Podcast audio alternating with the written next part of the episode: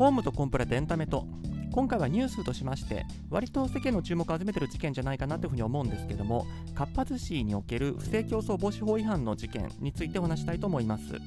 えーと、概要についてはまた後ほどお話しますけども大雑把にはかっぱ寿司えーと、有名な回転寿司チェーンですね、ここの運営会社であるカッパクリエイト社の社長であった田辺さん、まあ、この方は、えーと、この今収録している時点ですでにも退任されてるんですけども、この方がもともとライバル企業であるところのはま寿司、これも有名な回転寿司チェーンですけども、こちらに勤めていたという関係を利用して、そのはま寿司の売上データを不正に持ち出して、それをかっぱ寿司における業務のために利用したんじゃないかっていう疑惑がありまして、えー、とこの田辺さんはすでに逮捕されてるんですが、それに加えて法人である方の、えー、とカッパクリエイトについても組織的にそういった不正競争を行っていたんじゃないかという疑惑が上がっているというところですね。えー、と現時点では、まあ進行中の捜査の話ですので、確たることは言えないんですが、えー、と新社長がすでに就任しておりまして、その新社長は会社としての関与は否定しているという、そういった状況で、えー、とこの先お話ししたいなというふうに思っております。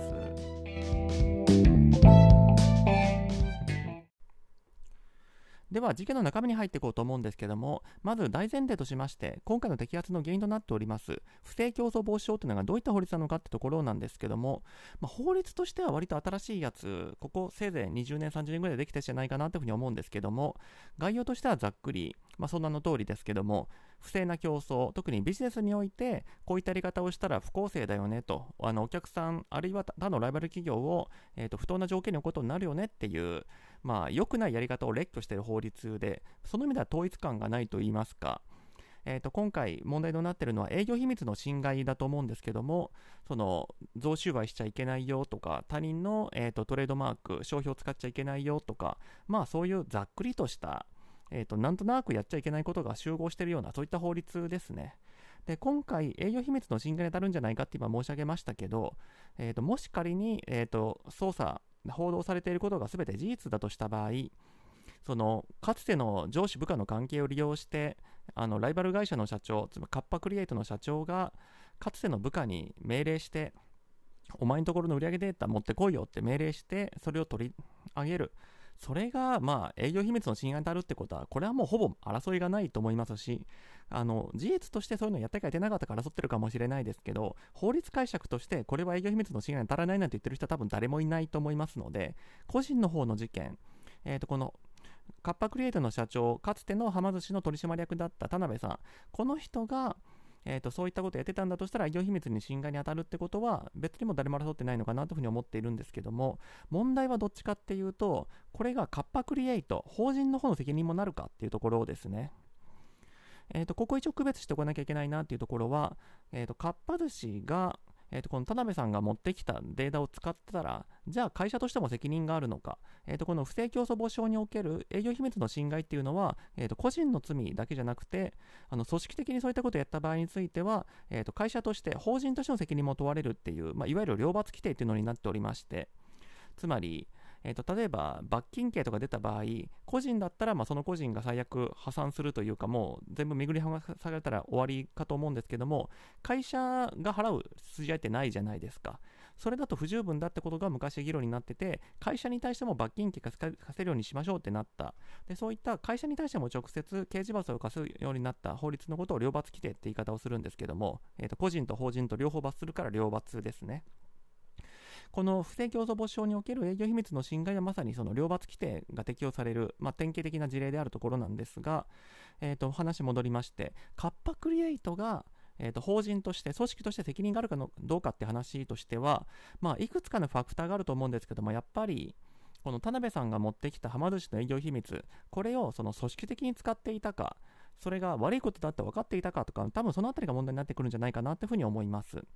で、現時点の報道ですと、えー、とこのカッパクリエイトの新社長、もともと役員とかされてた方が内部で昇格したんじゃないかなと思うんですけども、えー、とこの方が言ってるように、組織的には何も問題なかったと、この田辺さん個人のえー、と罪であって、かっぱ寿司としては何もガバナンスですとか、中の倫理規定、まあ、コンプライアンスに問題がなかったのかっていうと、これはどうなんだろうかってところは、えーと、後ほどまたお話したいなというふうに思います。で、まあ、ちょっと関連する話としては、今回、このえー、カッパルクリエイトの社長の田辺さんが、まあ、かつて自分がはま寿司、あるいは全商グループにいたことを利用して、その中の人に命令して、えー、と売上データを持ってこさせたっていう、えー、と実際は確か第三者が管理するサーバーにアップロードさせて、それを落とすとか、まあ、そういうやり方だったかと思うんですけども、このやり方ができちゃうってこと自体が、そのはま寿司なり、そのグループ会社、親会社であるところの全商グループのその秘密管理、情報管理の危うさみたいなのを指摘されてもしょうがないところなのかなっていう気はしますね。その売上データみたいなセンシティブなやつがその第三者のサーバーに丸ごとまるっとアップロードできるっていうその仕組み自体がどうなんだってことですね。じゃあ、カッパクリエイトが法人として責任を負うべきかどうかってところについては、まあ、もちろん、えー、と現在進行中の捜査の話ですし、私別にカッパクリエイトの中の人であったわけでもないので、あの究極的には分かりませんと。あの報道されている実態、事件をベースにすると、まあ、こういう見方もあり得るのかなっていう感想を今から話するだけで、あの最終的な事実はそれは分かりませんなんですけども、あのただちょっと気になったところとしては、これっていつ誰がそんなことやろうって思いついたのかなっていうのをたどっていくとまあ田辺さんが主犯というか悪いっていうのは多分間違いないんじゃないかなって気がしておりましてまずこれ誰が持ちかけたのかっていうとえーと、例えば、この田辺さんが、えーと、カッパクリエイトの社長になりませんかっていう、まあ、お話を受けた後はするじゃないですか。まあ、社長になりませんかっていうのは、多分この規模の会社だと求人広告とか出さないと思うんですけど、もっとちっちゃいところだったら、なんか LinkedIn とかで、あの、日本代表社長みたいな感じで、特に外資系だと出たりもするんですけど、この規模だと、まあ、ヘッドハントしたのか、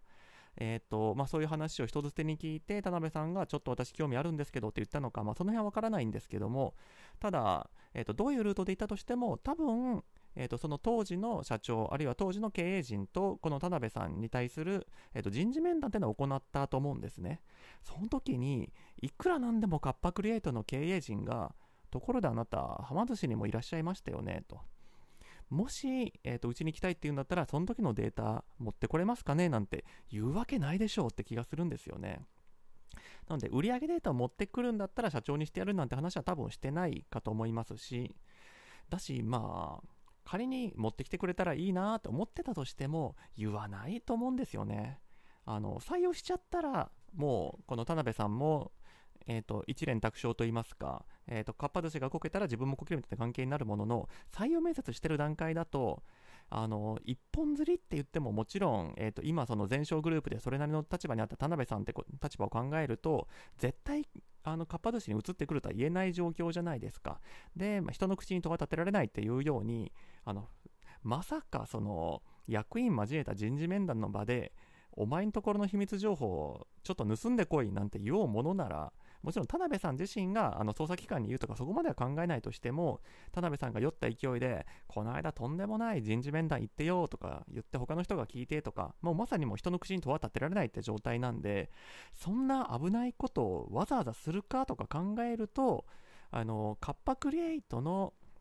役員陣がこの田辺さんを利用して浜寿司のデータを盗んでやろうなんて思ったってことはこれちょっと考えにくいんじゃないかなと思いますし逆もまたしかりですよね。田辺さんが、まあ、どうしてもカッパクリエイトの社長になりたかったと。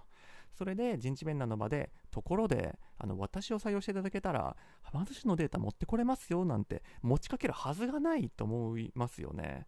だってこれもそのカッパクリエイトの人たちがちょっとまともというかちゃんとした人だったらあんた何言ってんの？ってなりますし。あのもう業界内であいつちょっとやばいぞみたいな話にもなっちゃうと思うのでやはり採用する段階田辺さんを社長として、まあ、一応厳密に言うと1回顧問として採用して2ヶ月後に、えー、と社長にランクアップしたみたいなことですけど、まあ、使用期間的なものじゃないかなって思うんですが、まあ、とにかくその田辺さんをカッパクレートに迎え入れるにあたってこのはま寿司のデータを渡す渡さねの話が議題に上がったっていうのは、これはちょっと考えにくいんじゃないかなと。じゃあその後どうだったかっていうと、えっ、ー、と、このカッパクリエイト側からしたら多分一緒ですね。えっ、ー、と、田辺氏が社長になった後、ところで社長と、あのそろそろあなたも落ちてきたことだと思うんで申し上げますけども、うちは他社の売上データ盗んで戦略立ててんだよね。ちょっと浜主から取ってきてくんないとは言わないだろうと。うん、でも逆はあり得るんじゃないかなと思っていて田辺さんが、まあ、新しく社長になって売り上げ伸ばさなきゃって時にところで俺ちょっといい情報筋持ってんだけどみたいな感じでえー、と、はま寿司に、はま寿司か前職グループにいたかつての部下を利用してデータを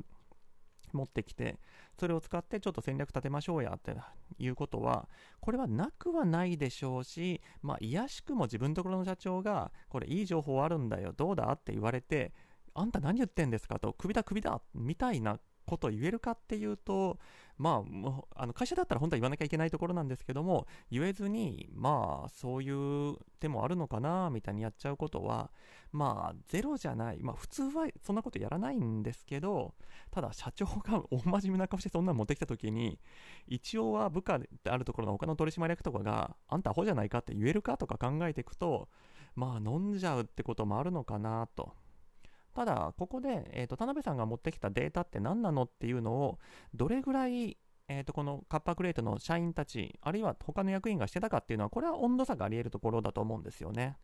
あの報道によりますと、えーと、他の幹部に対しては、はま寿司からデータパクってきたんですわ、みたいなことはつまびらかに言ってたみたいな、えーと報道も出てるんですけども、まあ多分役員連中はそれを見て、実際にその売上予測データだとか、仕入れ値の検討とか、まあ、するかもしれないんですけども、実際に手足動かすのは、その仕入れ部なり、その財務部なり、まあ、そういうところの人たちだと思うんですけども、その人たちが知ってたかとか考えていくと、結構微妙な気はするんですよね。もう経営陣でこういう経営戦略だって決めたんだと、それに従って仕入れてこいって言われたら、まあ、そのそれに従って買いに行くので、その時にあのデータ分析とか、これちょっと詳細は言えないんだけど、あのとある有力な回転寿司チェーンの売上データなんだよね、ちょっと分析してくんないって言ったかどうかっていうと、まあ役員連中が自分でデータ分析できるとかとか考えると、うん、私って分析させてんじゃないの？って気はするんですけど、でもこれこそまさに役員とかから降ってきたデータについて、え、これ違法な手段で取ってきたんじゃないですか？って、その従業員レベルで言うことってほぼ不可能だと思うので、あだし、まあ結論からすると別に関係ないんですよね。あの組織的にカッパグレートが関与してたかっていう話をするんだったら、もう取締役も一丸になってやってたっていうんだったら、それはもう組織的と言わざるを得ないので。なので、えーと、新社長が、えーと、主張しているような会社としての関与は全然なかったんだっていうのがもし本当だとした場合、えーとまあ、田辺さんが、えーと、はま寿司のデータ取ってきたってこと自体は多分もう前提としていいことだと思いますので田辺さんが自分で、えー、とその売り上げを分析する部署とかにそのデータを渡して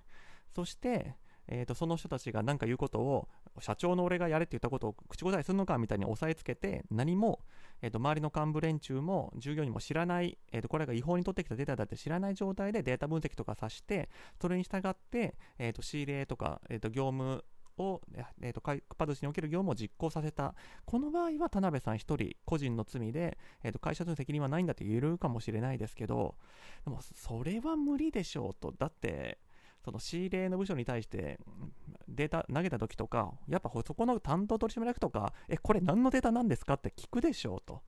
あの、従業員にいきなり投げたとしたって、従業員がこういう戦略でいこうと思いますって上げてきた時に、これなんか計算の根拠あるのかって言われたら、社長から回ってきたデータですって、それは従業員言うでしょうし、それを考えていくと、えーと、組織が、まあ、少なくともその不正競争防止法上を、えーと、責任を問われるようなレベルでの組織的な関与があったかなかったかっていうと、今報道されている事実を前提にすると、ないっていう方が難しい。まあ、事実の組み立てによっては責任否定されたことあるかもしれないですけども、今出てる事実を前提にすると、あるっていうのが普通じゃないのっていう感じですね。ちなみにちょっと横道の議論としまして、今回の件って協業資義務ってどうなってるのかなっていうのが気になったんですよね。はま寿司の取締役だった人がカッパクリエイトの社長になるって、え、そんなことしていいの？っていう。えー、とちょっと補足しますと、協業消し義務と言いますのは、えー、と会社を退職した時なんかによくつけられる義務なんですけども、同業に対して一定期間勤務しないようにみたいな条項をつけるのが、まあ、協業士義務なんですけども、つまり、えー、とはま寿司での、えー、と勤務をしてたこの今回の例の田辺さんについては、まあ、はま寿司の秘密情報、はま寿司におけるその回転寿司ビジネスの、えー、と関与的なところをいっぱい知ってるわけじゃないですか。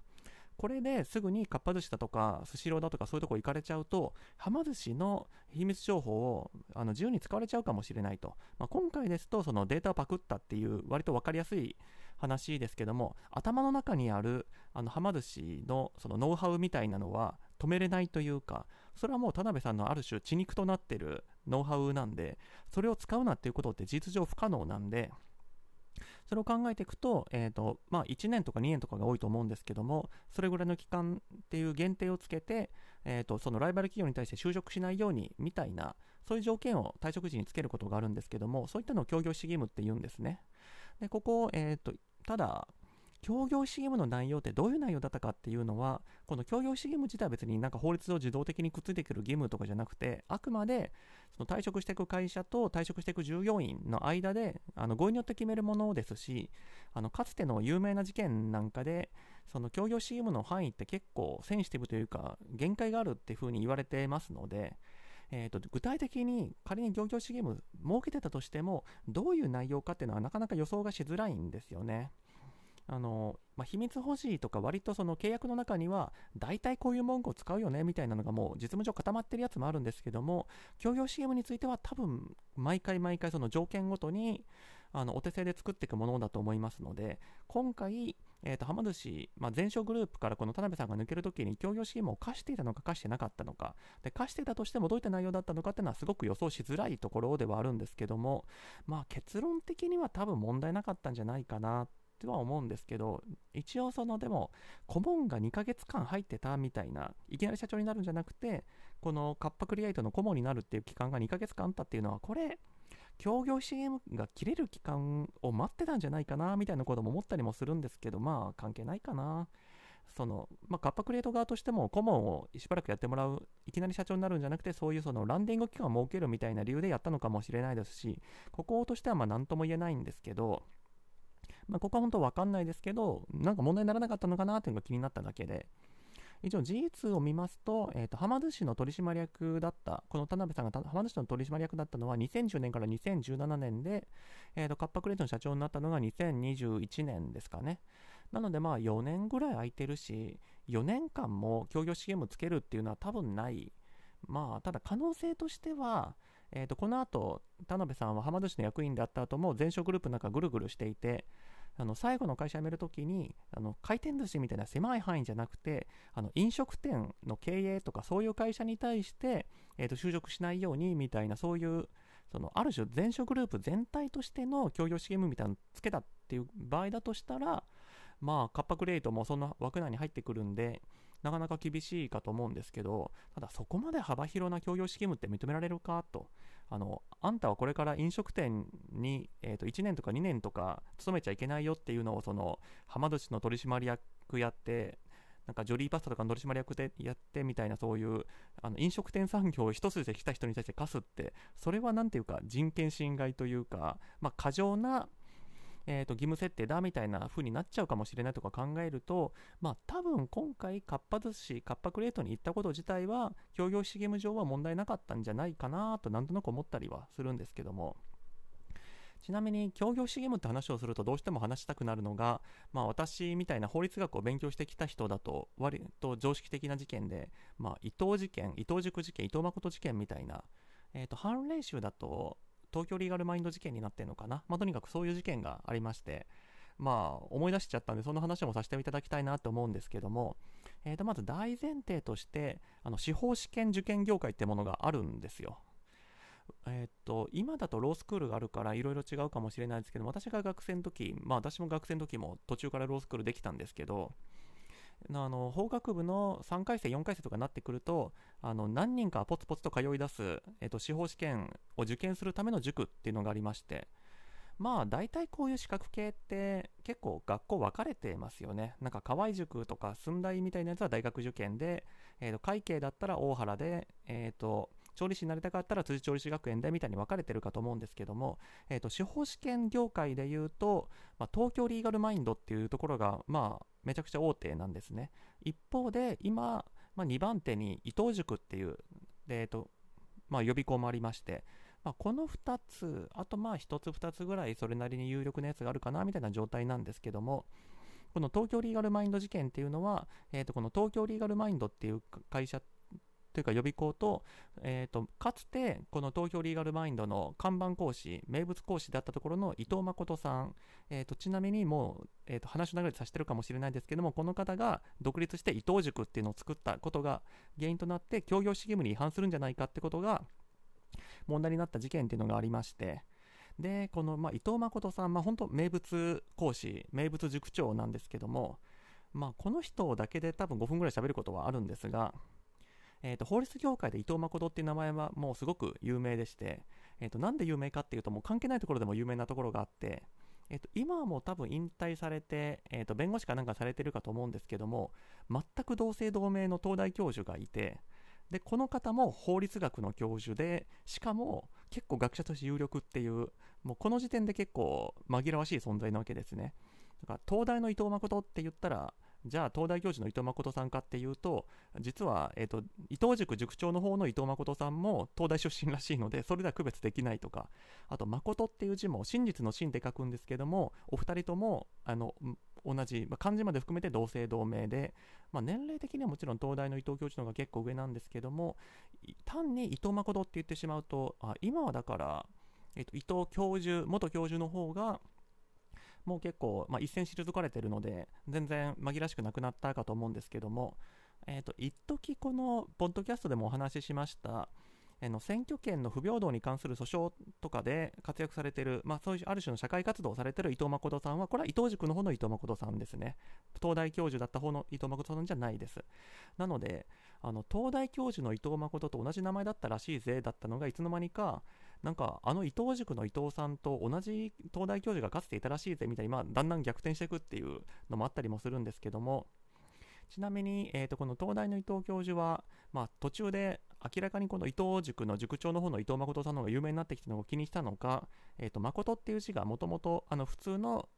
えーとまあ、上に関数値の10がつく誠だったんですけども途中から旧字の誠あのカタカナの「日」みたいなのが上にくっつく誠に変えたんですけども、まあ、これで一応、えー、と旧字の誠真実の真を使ってる人は東大教授の方でえー、と普通の、えー、と真実の真の誠を使っている方は伊藤塾の塾長というふうに区別できるようになったんですけどもただこれ一説にはあの伊藤塾塾長の方の伊藤誠さんもあの便宜上あの普通の誠の字を使ってるだけで本名は求人の誠らしいっていう、まあ、そういったオチもついたりしてるんですけども、えー、とえっと話戻ってきまして、えー、とこの東京リーガルマインドで、まあ、名物講師であったこの伊藤誠さんはえーと、監査役なんかにも就任したそうなんですけどもその時の役員就任の条件として辞めた後2年間同業はやらないみたいな、まあ、そういう、えーと、協業支援も課されたわけですね。ただ、えーと、実際はこの伊藤誠さんは退職した後すぐにこの独立性伊藤塾というのを作ってでこれがその協業義務に違反するのかしないのかっていうことが裁判になってえー、とこの協業意思義務違反の事件って、まあ、裁判まで行く事件って、まあ、そんなに多くなかったおかげで、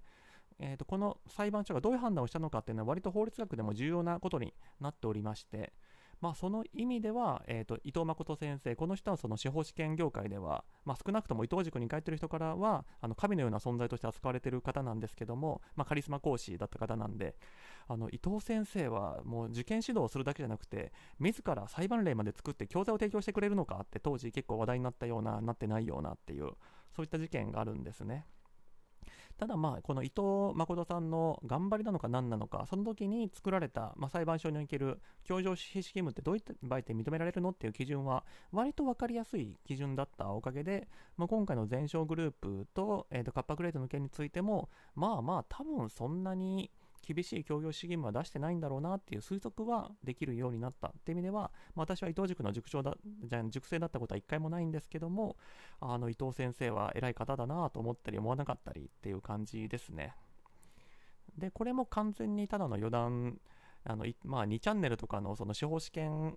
えー、界隈のスレッドを見てたらよく出てくるネタなんですけどもこの伊藤塾塾長の伊藤誠さんに会いたかったら司法試験の合格発表日に、えーと、東京の合格発表会場、えーと、合格発表会場って、えーと、館長の,、の庭とかでやったりするんで結構いろんな地域でやるんですけどもそのうちの東京の会場に行ったらあのでかい体で、えー、とこの伊藤誠さん190、100キロ、体重100キロみたいな、まあ、かなり大柄な方なんで、で、えーと、スーツにサスペンダーをしてニコニコしてるおじさんがいるから、その人が伊藤誠だっていう話を聞いたことはあります。まあ、見に行ったことはないですけども、多分今でもいるんでしょうね。自分たち、自分の塾生が合格してるかしてないかっていうのを必ず見に来るらしいので。とまあ最後唐突にこの伊藤誠豆知識をぶち込んだんですけども、まあ、今回の件につきましてはもちろん、えー、と捜査の今後の展開を見る、えー、必要があるもののまあまあパ寿司、カッパクリエイトも、ちょっとよろしくない状況なんじゃないかなっていうのが私の感想ですね。